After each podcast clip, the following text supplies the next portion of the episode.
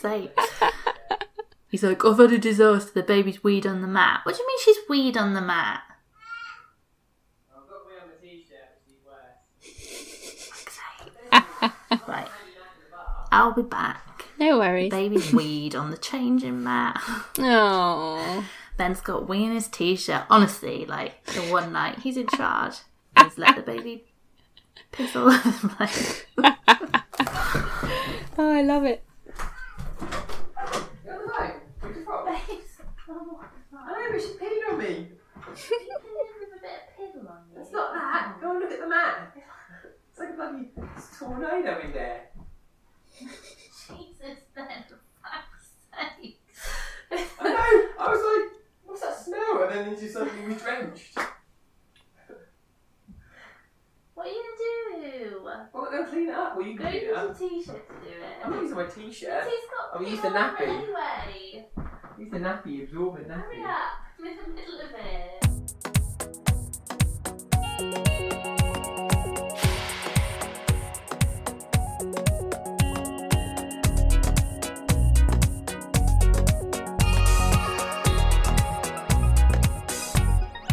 Hello, welcome to episode 29 of the Bookcast Club. I'm Jenny, and in this episode, Sarah T and I discuss arguably our favourite genre, historical fiction. We talk through not necessarily our favourite historical fiction books, but perhaps ones you'll be less familiar with, or perhaps challenge your assumptions on what historical fiction actually is. If you enjoy the podcast, please consider supporting us on Patreon. Your support ensures that the podcast remains free for all to listen to and ad free too.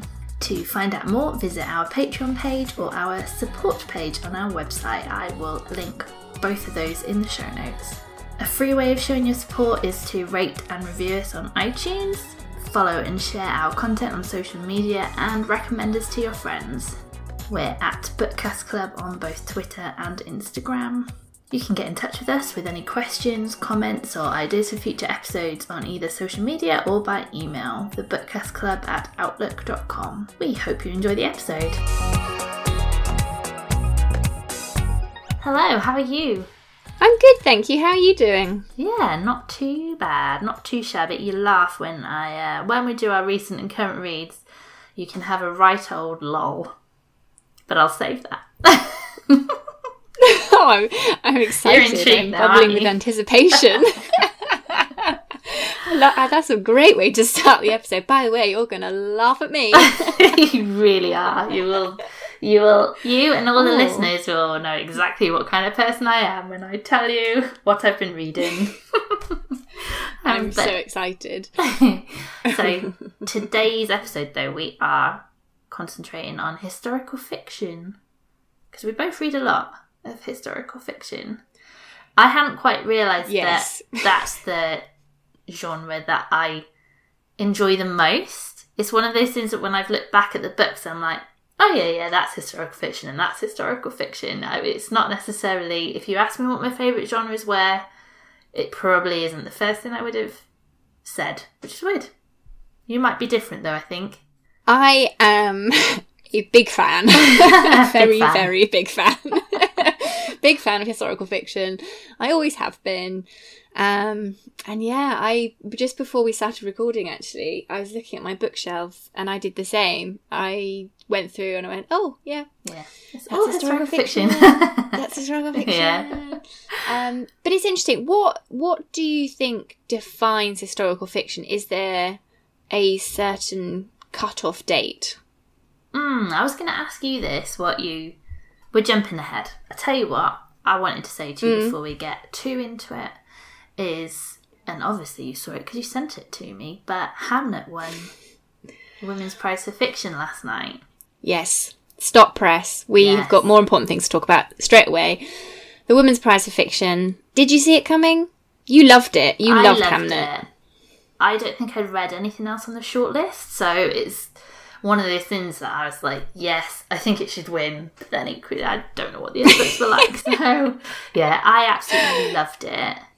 Again, it's historical fiction, and it's very, very, very, very good historical fiction. But yeah, I just thought it was brilliant and a very book of our time currently, which sounds weird because it's about Shakespeare's son. But yes, Mm. very for this moment in time, I think. So no, I'm, for that reason, I'm not surprised it's one. Yeah, I wonder if I do wonder if there was any influence of sort of like subconscious influence Yeah, of everything that's been going on, um, and the subject matter that it deals with. If there was some sort of, I don't know what you kind of beautiful symmetry moment Yeah. that struck with those that read it. It's about death and grief and a pandemic of sorts. And yeah, it just felt really timely. Very 2020. Very 2020. yeah, very 2020. So yeah, I'm really pleased Yeah. that it, it won. Tell me what you have recently read. Have you got a recently read to talk about? I do have a recently read. My recently read was a very um, was a reread of The Shadow Sister by Lucinda Riley, which those who know um, of the series, it's the third in the Seven Sisters series. Have you heard of it? No, but I'm wondering if I've heard of what's her name? The author, sorry. Lu- uh, Lucinda Riley. You may have seen her. moment that I'm about. thinking, have I read one of? Yes, I have. I read The Midnight Rose Oh, okay. A few years ago. I was like, I recognise that Yeah. author's name. She's more like romantic historical fiction, isn't she? Yes, it's um this series. I haven't read any of her other stuff. I've only only came across this series. Um, I was recommended it, and I've read the entire series all the way through, and I'm rereading the entire series. They're very indulgently easy stories that are just quite nice when you sort of when when you want to fill the gaps. And I read it on holiday, sitting in the garden with a glass of wine. It was all quite nice. Yeah, I remember That that. sort That's the of- one I read. That it was very. yeah. I enjoyed it. It wasn't too deep. It was well written. It was just Yeah. something nice to consume. Yeah. Yes, absolutely. So the, this is my favourite one of the series because it deals. It's not fully historical fiction. It's got a historical fiction story woven in. So it's set modern-ish day, um, not quite present day, but sort of 2008, I think.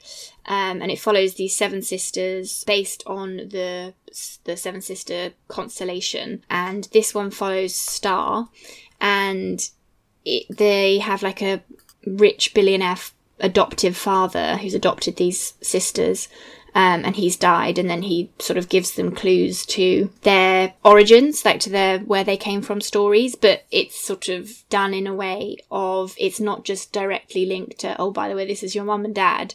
It takes you much further back than that to a sort of an older story and it's more sort of about the ancestors which is really cool because it's actually very cleverly done. But this one the historical story in this book takes you to the Lake District and London, Edwardian London, and there's like a, a cross with Beatrix Potter, and it's a, sort of about a bookshop, and yeah, it just appeals to me immensely. This one, it's a very easy, happy read that I find they're absolutely like holiday reads. I would say, sitting in the That garden. Sounds, sounds good. It Beatrix- is. Beatrix Pie Yeah. totally selling it to me. and then it's just I don't know, it's just sort of it's a bit like watching your favorite TV show again. Hmm. It's just a safe, quite enjoyable. You know what's going to happen. It, like you say, it's not too deep.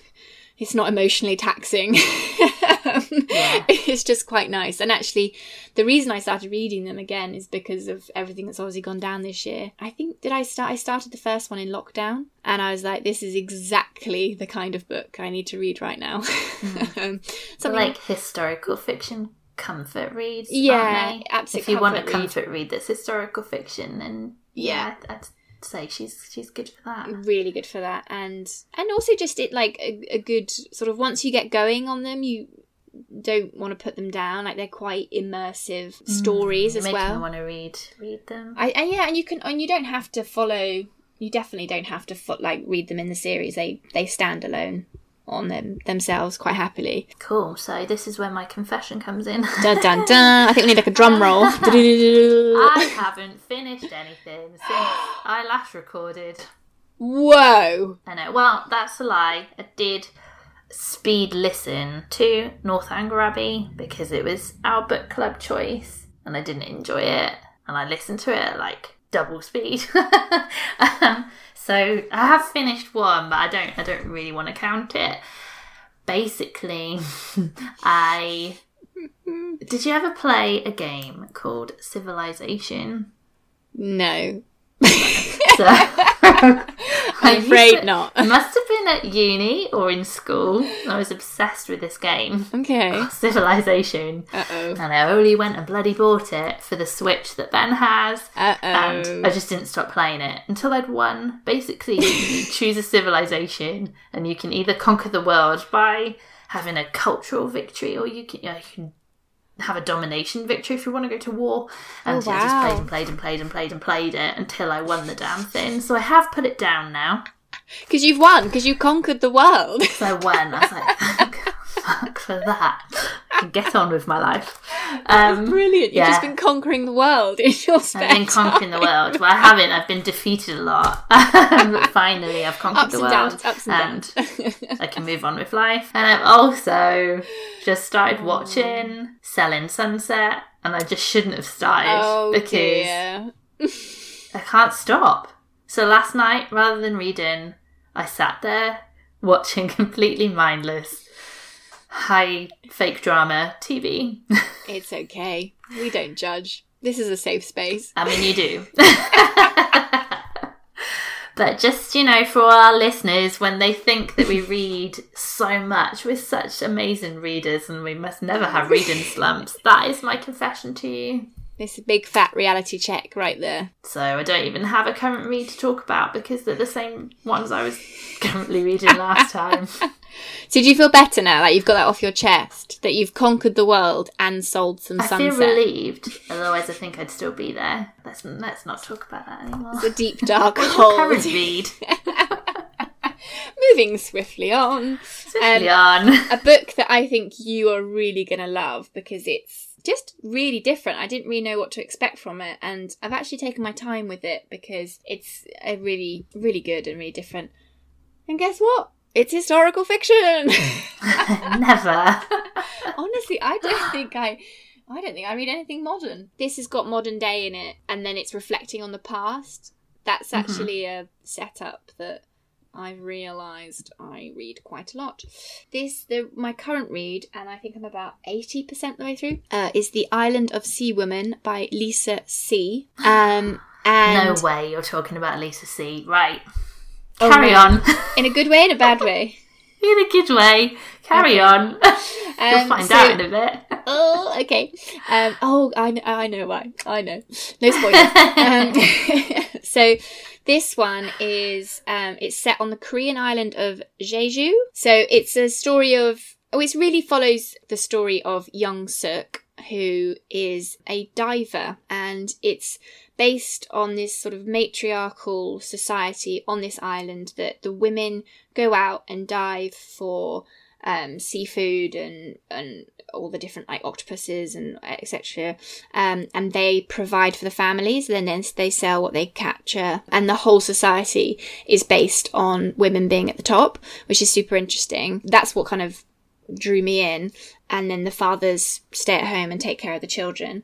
So it's it starts present day and she's sort of reflecting on things and then it goes back to her sort of origin story and it takes you through the japanese occupation world war two uh, the Korean War, uh, all the way up to modern day, and it's about her relationship and friendship with a lady called Mi Ja, and obviously like something a schism happens along the way, and sort of family and all, all sort of the emotions and that come with war and and the testing of friendships and and, and but it's just so good. I like Lisa See. Yeah, Um, I'd never heard I of her. I will leave it at that for now.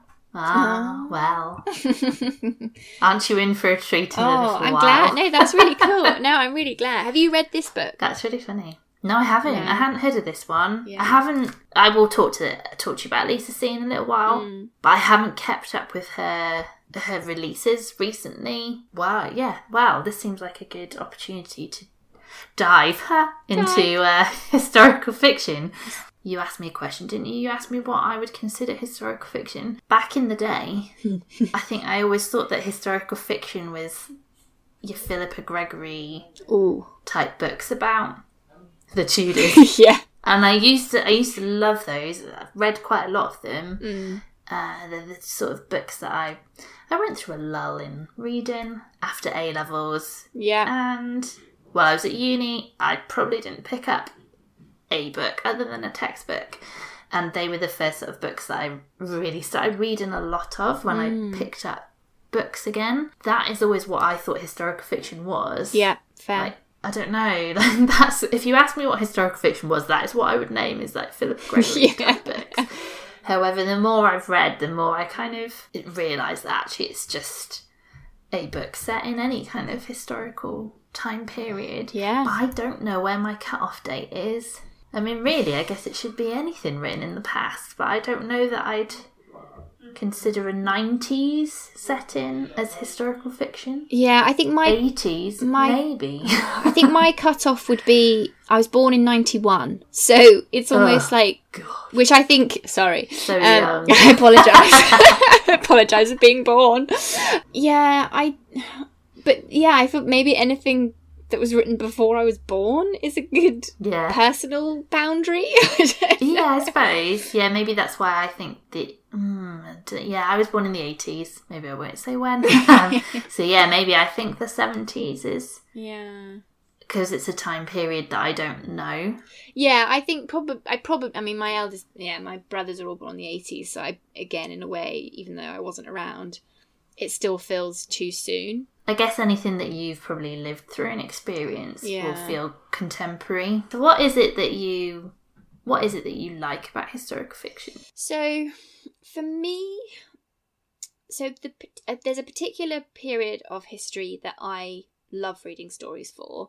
I mean, I read all all time periods, but my particular favorite is sort of World War One, World War Two stories. I think there's a lot that just went on. There's still a lot to process. There's still a lot of stories to be told, especially globally. I mean, it was super interesting reading The Island of Sea Women and hearing and seeing the Korean side, obviously this lady's point of view. You know, I just there's an element of of things to be learned, if that makes sense from mm, it. Yeah, I was gonna say like learning. Like you, you can't really read a historical fiction book and not learn something. It is fiction, and I always remember that, and it, you must always remember that. But I think what's amazing is that now, probably, uh, now I've read this book, I'll probably end up actually researching it properly. I think that's also what. I love about historical fiction. It's a very it's a very consumable, enjoyable way Yes. of learning, Yeah. isn't it? Yeah. That you don't necessarily get through reading a textbook.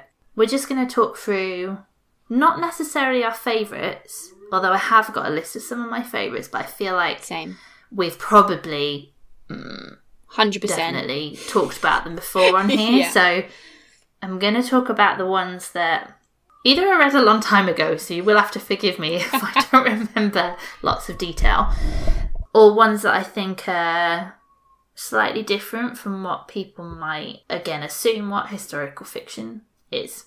Yeah. So my first one is The Island at the End of Everything by, and I think you say her name, Kiran. Is she Kiran Millwood Hargrave? Apologies if that isn't how you pronounce her name, but Kiran Millwood Hargrave, who wrote The Mercies, which is an adult novel, but this one is one of her middle grade novels.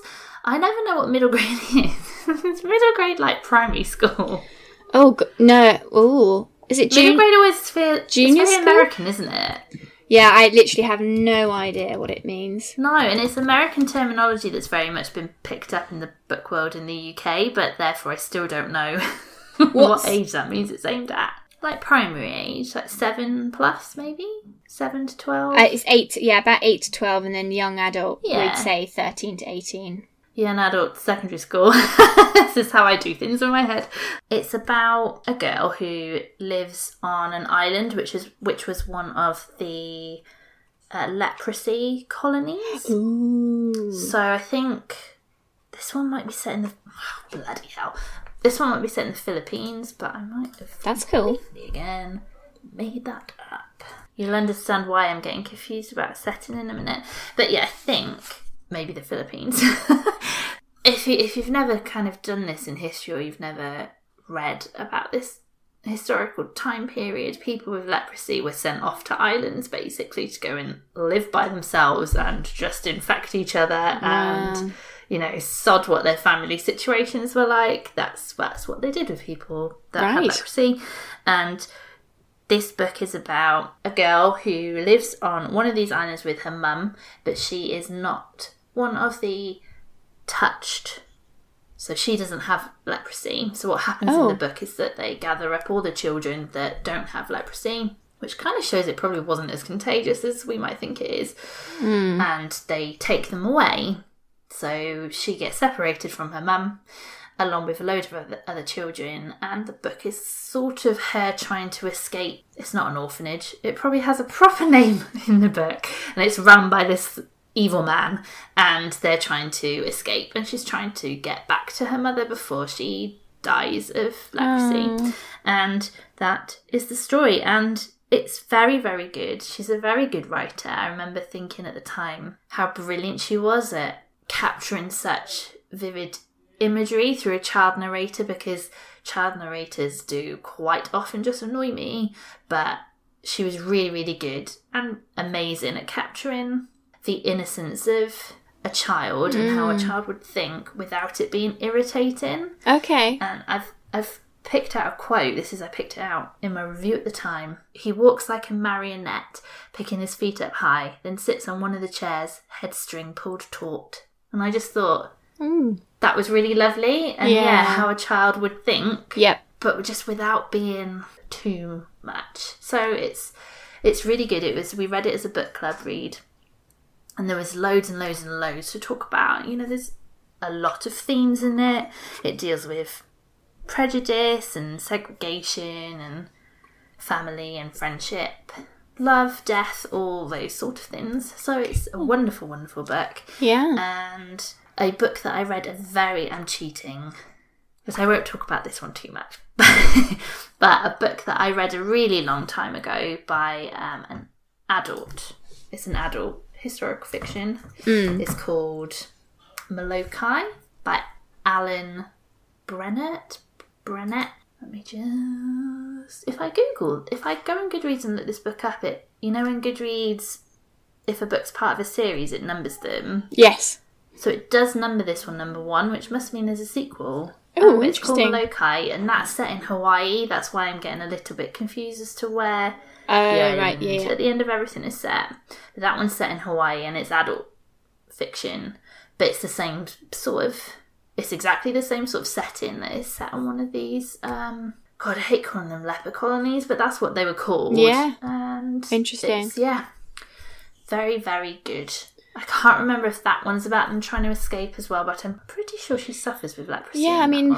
I didn't know that. So, I mean, that's what I, yeah, that's why I like them so much because it's just thing, it's things that went on that, yeah, unless you read the entire history of the world, you'd never really come across it. But it's such a hmm, easy yeah. way to learn. So that yeah, that one is adult fiction, although it's about a young child. Yeah, and she has one day a rose-colored mark appears on her skin, and those dreams are stolen from her, taken from her home and family. She's sent to Kalaupapa, the quarantined leprosy settlement on the island of Molokai. But I very vaguely remember them like hiking through mountains and stuff, so I think it's the same sort of thing that they're. Maybe that was just a colony rather than a separate island, so I feel like they try and get back somewhere as well. Yeah, So, that's yes, interesting. Um, the end at the end of everything is obviously very easy reading because it's it's middle grade, but Molokai is is not. And yeah, it's very very good from memory. Nice. I did read. It a long time ago, but I, I own it. I should really pick it up again. So my first one is a slightly it's one of my favorite books. It's not a traditional novel. Um, it is The Diary of a Provincial Lady by E. M. Delafield. Oh, Um, and you picked this one. have, yeah, have you got the Virago Modern Classic? I have. Oh, it's so pretty. Mine is so beaten. the up. audio book of this is very good too. Is it? Oh, I might have to give that a go. Um, yeah, I I've read this book oh, countless times, and sometimes I just dip in and out of it. So it's a fictional diary of a, I think you would call her a disaster prone lady of the 1930s. um, and it, it is just so well written. It is just really, really funny. And I'm very relatable, actually. I mean, obviously, I'm not a lady in the 1930s, but there's one bit that always sticks in my mind that when I first read it when I was a student, I think, and it was something like, oh, I just I bought a couple new dresses, definitely gone into the overdraft. Oh well, moving on. and I was like, that is hilarious. That is exactly what I was uh, doing uh, at the age 18 when I wanted a new frock for another uh, nightclub outing. But yeah, no, I, I just absolutely love it. And I, I, it, it just is really wonderful again just super easy to read I, it's it's just immensely enjoyable and very funny um, and it was originally done. I think she wrote it for a newspaper. Um, Mm, yeah, something like that, wasn't it? It was Yeah. like a, she was asked to, not a column. yeah, she was asked to write something, and this is what she came up with. Mm-hmm. Um, and it's sort of, I guess, in a way, it's almost what Downton Abbey was trying to do, and it's not in a Downton Abbey is not a comedy, but it show the day to day life of, you know, the olden times. Um, but this is much better, um, and I'm just going to read a bit because I think there's the Lady B who is this absolutely hilarious, obviously quite posh uh, lady that pops up a lot um, to remind our narrator that she's doing basically everything wrong. uh, and yeah, it really it makes me laugh a lot. Do I realise, says Lady B, that the cold habit is entirely unnecessary and can be avoided by giving the child a nasal douche of salt and water every morning before breakfast? Think of several rather tart and witty rejoinders to this, but unfortunately not until Lady B's Bentley has taken her away. Yeah, I remember really enjoying it. Yeah, it's sort of laugh out loud, sniggering into your book, kind of funny. Like we've all been in those moments where we think of a really great comeback after the situation has happened. Yeah. Um, or when you're and like yeah, retelling the story to yeah, someone else. yeah. I should have said it this way. Um, but yeah, it's just a really enjoyable. It's a really different. Like I, I quite like diaries because I know, I know it's a fictional one, but they're quite a interesting insight into that sort of everyday life, and it's the everyday life of the 1930s, which I really enjoyed. Have you read Bridget Jones's Diary? No, I haven't actually. So it, remi- it reminded me of Bridget Jones's Diary, just like a Oh. 1930s Version. posh, posh lady version. Posh lady version. And, I um, love that. Yeah. Ah, there you go. they're very, very similar Okay. in tone. Like you probably get from the film, actually, Bridget Jones. Yeah. That in tone and humour, Yes. they are quite similar. Okay. Yeah. And um, I'm looking at. I actually reviewed this one, believe it or not, on Whoa. uh, Goodreads. Uh, what have I said? I've written, I love the dry British wit used by the author E.M. Delafield, an upper class country lady who battles with the everyday woes of the gentry, such as Cook's defiance over providing a picnic for ten, and Helen Wills, the rampant cat. oh yes. I don't remember the rampant oh, cat. Oh, there's a very rampant cat, which always makes me laugh. She also spends most of her time at the pawnbrokers. Yep. Yeah, so Yeah. no, I remember really, really loving that, It's- and I also have the audiobook, so it's a it's a nice one to re-listen to. It's one that I re-listened to actually at the beginning of lockdown. Oh, it's just quite a nice. nice comfort. Yeah, and Jilly Cooper um, wrote the introduction for this edition, which is, you know, Jilly Cooper is great. So she's a funny lady. My second book is Snowflower and the Secret Fan by Lisa See. We know So her. me and Sarah did not discuss the books we were going to talk about. So Not this was really funny that you happen to be reading a book by her. yeah, that's so funny. there aren't many. If I can never really pick my favourite books. If you ask me to name them, I'm never very good at it. Hmm. But if you forced me, this would be one of them. And it's one of those books I'm a little bit scared to read again because I read it probably about 10 years ago. And I'm worried that I feel this way about The Book Thief as well because that's another one I've Ah. named as, as a favourite. Yeah. Which is also historical fiction. Um, I'm a little bit scared to reread it in case it isn't as good as I think it was. um, but Snowflower and the Secret Fan is so it's set in 19th century China. It's about a girl named Lily, and she's so she is paired with a girl called Snowflower, and that pairing is that it's like a it's called a laotong. I think Yeah. that's how you say it, and it's almost like a pairing for life, a bit like people when they're um what's it called when your husband or wife is chosen for you. Arranged marriage. Yeah, an arranged marriage. It's a bit like an arranged friendship. Cool. um, and she receives a fan from Snowflower, and it has this secret language. So they talk Nushu, which is a language that Chinese women created to, to talk behind men's back, basically. Oh, talk course. behind men's backs. Aren't we clever? Yeah. Um, and they communicate back and forth in this secret language. Now, I can't, I've read it such a long time ago that I really can't remember an awful lot about it. But I mean, you've probably even, well, if I tell you this now, you'll realise that Lisa See kind of writes lots of books about female friendships. That's quite Yeah. a theme that runs throughout her books. And I remember loving this book, but the thing I can really remember is the scenes about foot binding. Mm. So I think again, this is a book I picked up. I was kind of fascinated with Chinese history. I went through a real, must have been in my early twenties, a real period of being absolutely fascinated with Chinese history and just kind of reading Chinese historical Oh, amazing. fictional set in China. And it was the first time I'd ever even heard of foot binding and the practice Mm. of foot binding. And I remember the scenes in it being they probably weren't gruesome. I doubt she writes particularly. I th- think they were probably fairly vivid and detailed. And that's the bit that really stuck with me.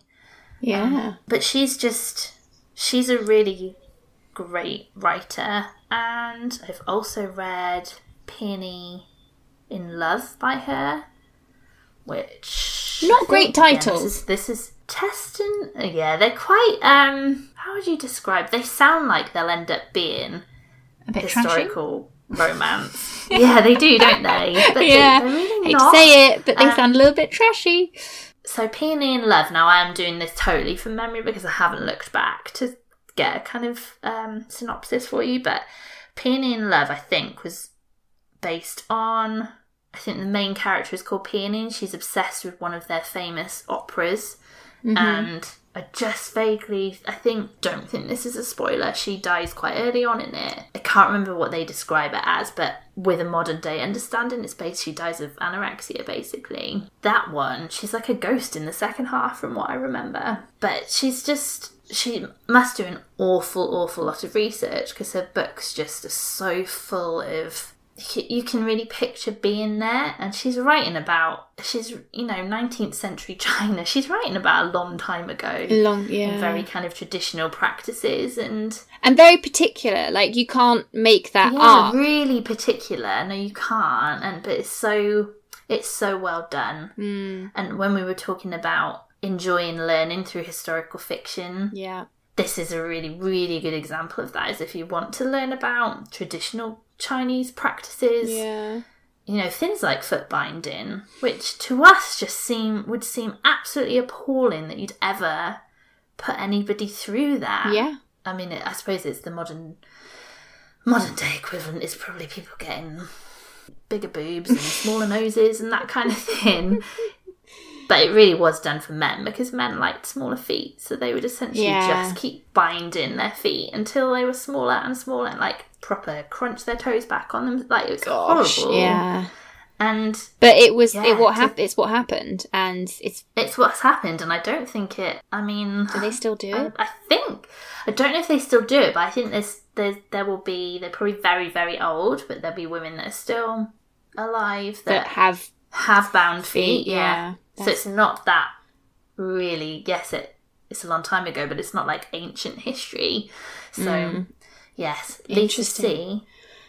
I haven't read her stuff for a long time, but I remember really really enjoying her, and I need to pick up some of her new releases. So my second series, uh, my second series, my second choice is another series. It's called it's the John Madden series by Rennie Airth, and the first book is The River of Darkness.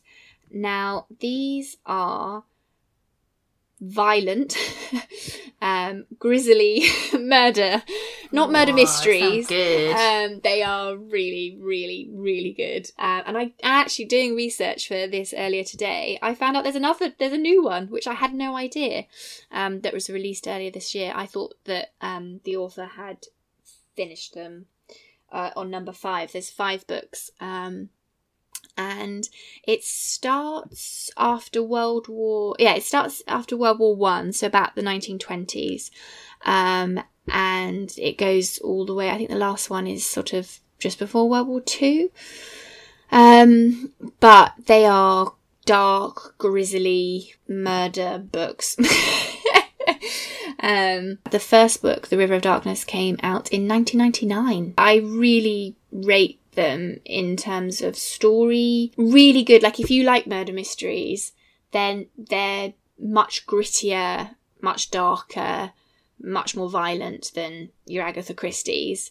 But they're not gratuitous. They're just very well written and and oh and it's the idea of psychopaths. But obviously that wasn't really known eh, in that sort of time. There wasn't really the terminology. Hmm. But yeah i thoroughly recommend if you like a good sort of psychological or not really psychological well, there is some psychology in there. A good sort of page turning thriller but quite I, I have to absolutely say that they are quite violent. I personally it doesn't bother me but i know some people that even though they love a sort of murder mystery probably wouldn't enjoy them. Don't like grisly murder. yeah, so No, they sound really good. yeah, I mean, I I really enjoy them. so I don't know what that says about my character. I love a bit of brutality here. yeah, I think it's just because it's well written. The Mm. it's uh, it's not over the top. It's not silly. It's cleverly done, and and also you get chapters from the point of view of the killer. Um, you don't necessarily get sort of Oh, names and stuff. But yeah, again, it's, it's it just really was. It, I felt like I was reading something new within that genre of crime fiction, and it's also historical, so it ticks a lots of lots and lots of boxes. So, my third book I read last year, so this is more recent. Will I remember any more details? Very doubtful. Probably not. it is. Again, this is a series. It's interesting that we're picking ones that are kind of. Um, from series. Uh, it is called A Natural History of Dragons by Marie Brennan. okay. So, interestingly, obviously, dragons, well, are they real? Aren't they real? Who knows? I think most people would say they aren't. so, Yeah. this book is is a fantasy book, but it's written very much like it's historical fiction. So Okay. It's about a lady, Isabella, Lady Trent, who is a prominent dragon naturalist. wow. So she the the story is her going on this it is not called a study trip. She's going on like a trip with the men and she has to really convince them that she as a woman that she should go to go and do a I guess a scientific study Yeah. of dragons and it's just re- I think I picked it up in the library because I'd seen it a lot. Yeah. The front cover is is of a dragon but like one of those It's like uh, what do a they call them? Ad- anatomical. is that the Anatomical drawing. half of it is skeleton and bones and Yeah, part of it's like muscles and stuff, like you would find in a natural history type. Yeah, that's it's very clever actually. Yeah, that's what drew me to it, and it's just really, it's really, really good. It gets a little bit dramatic towards the end. Like the plot is, I prefer the first two thirds of it, which is very much kind of there as if it is a real moment in time. Yeah. following her and her life as this naturalist and the journey to where they it almost feels like it's set in somewhere like Iceland. I think it's I think it's a made up place. Yeah. But that's the sort of place they go to and it's very um the sense of place in it is really, really good. Yeah. I really enjoyed that. It's right up my street. It gets a little bit plot driven towards the end. Okay. but- which makes it good fun Yeah. it then does make me realize that that's why it's part of a series. But yeah, I, I really, really enjoyed it, and I do recommend that one to people perhaps who say that they don't read fantasy or that they don't like fantasy, because I'd probably count myself within. I haven't read any fantasy for donkeys years, Yeah. but that I really loved. Okay. Yeah. I mean, I'd not heard of it. And um, I think, yeah, if you were to try and maybe get someone to read a book about dragons without selling them Game of That Thrones. doesn't like fantasy and doesn't like dragons. Yeah, exactly. Yeah. But they like historical fiction. yeah, it sounds Then interesting. this is really great. Hmm. You'd read it thinking, this is real. Oh, okay. I like. I love a book that great. manages to convince you that oh, there might be dragons.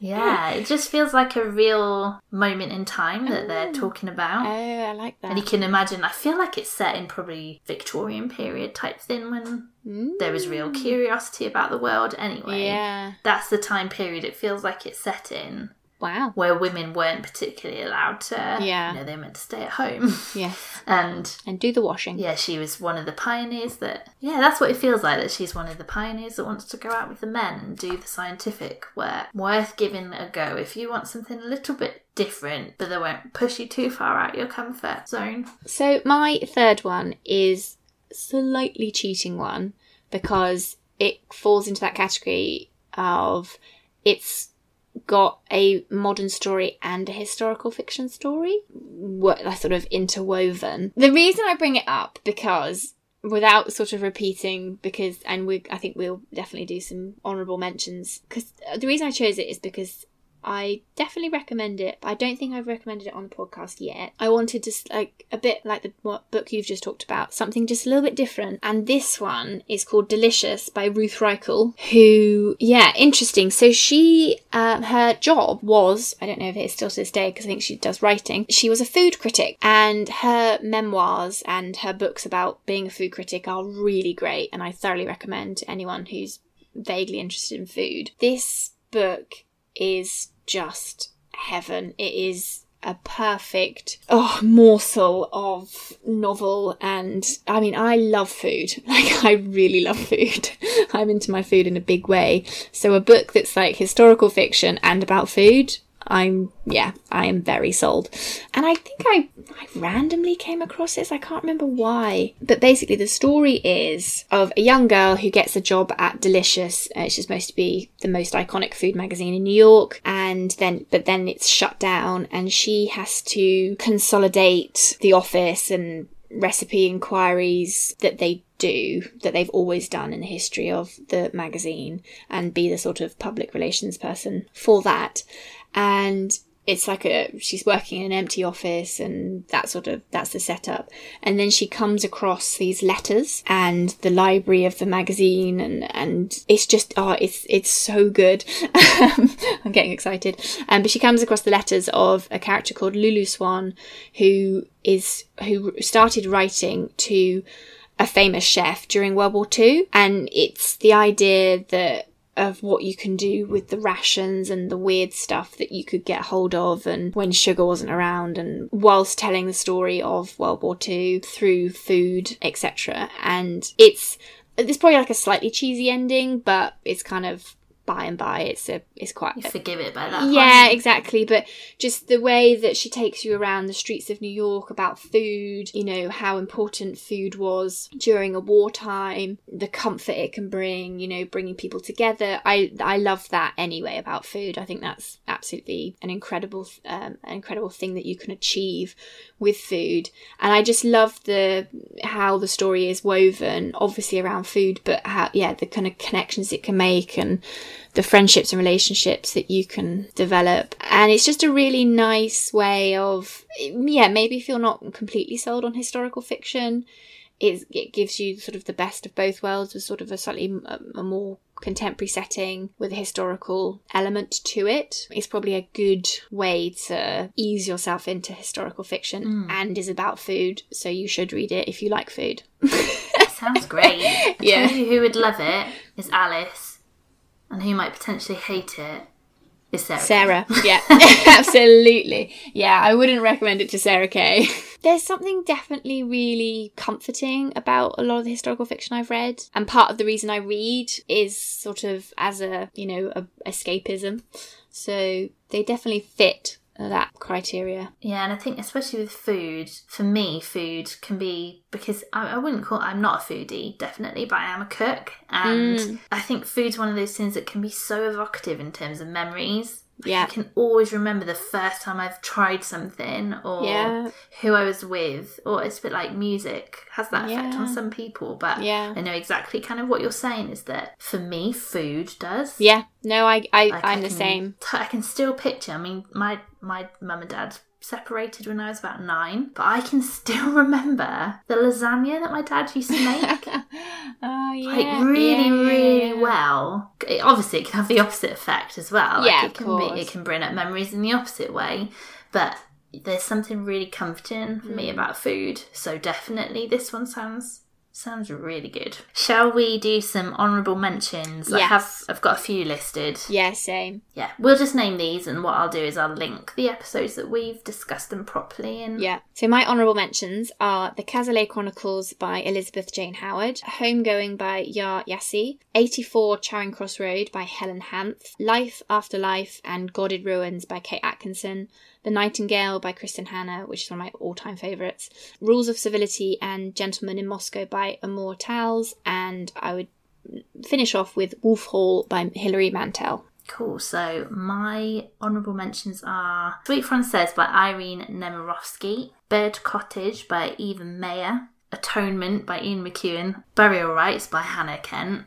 and then although I might have poo-pooed Tipping the Velvet by Sarah Waters, I very much enjoyed some of her other books. So The Night Watch, which is set around World War Two, I think. Um, I think I was only going to say The Night Watch. Nice. only because that one I can remember has a very significant time period. So for a book that's slightly different about World War Two, that's a good one. Fab. I will I will dig out I will try and dig out the episodes where we've talked about those books in detail and link them up in the show notes. That's it. I hope that was helpful. Hopefully we've covered some books that people might not have heard of. Hopefully. Hopefully Yeah. something new in there for people. yeah, we, I mean, if you love historical fiction and we've got some recommendations that maybe we haven't heard of, then please do, you know, leave us a note. We are always open for recommendations, despite our to be read piles being extremely large. and thank you for listening. Yes, thank you for listening. Bye bye. Bye bye.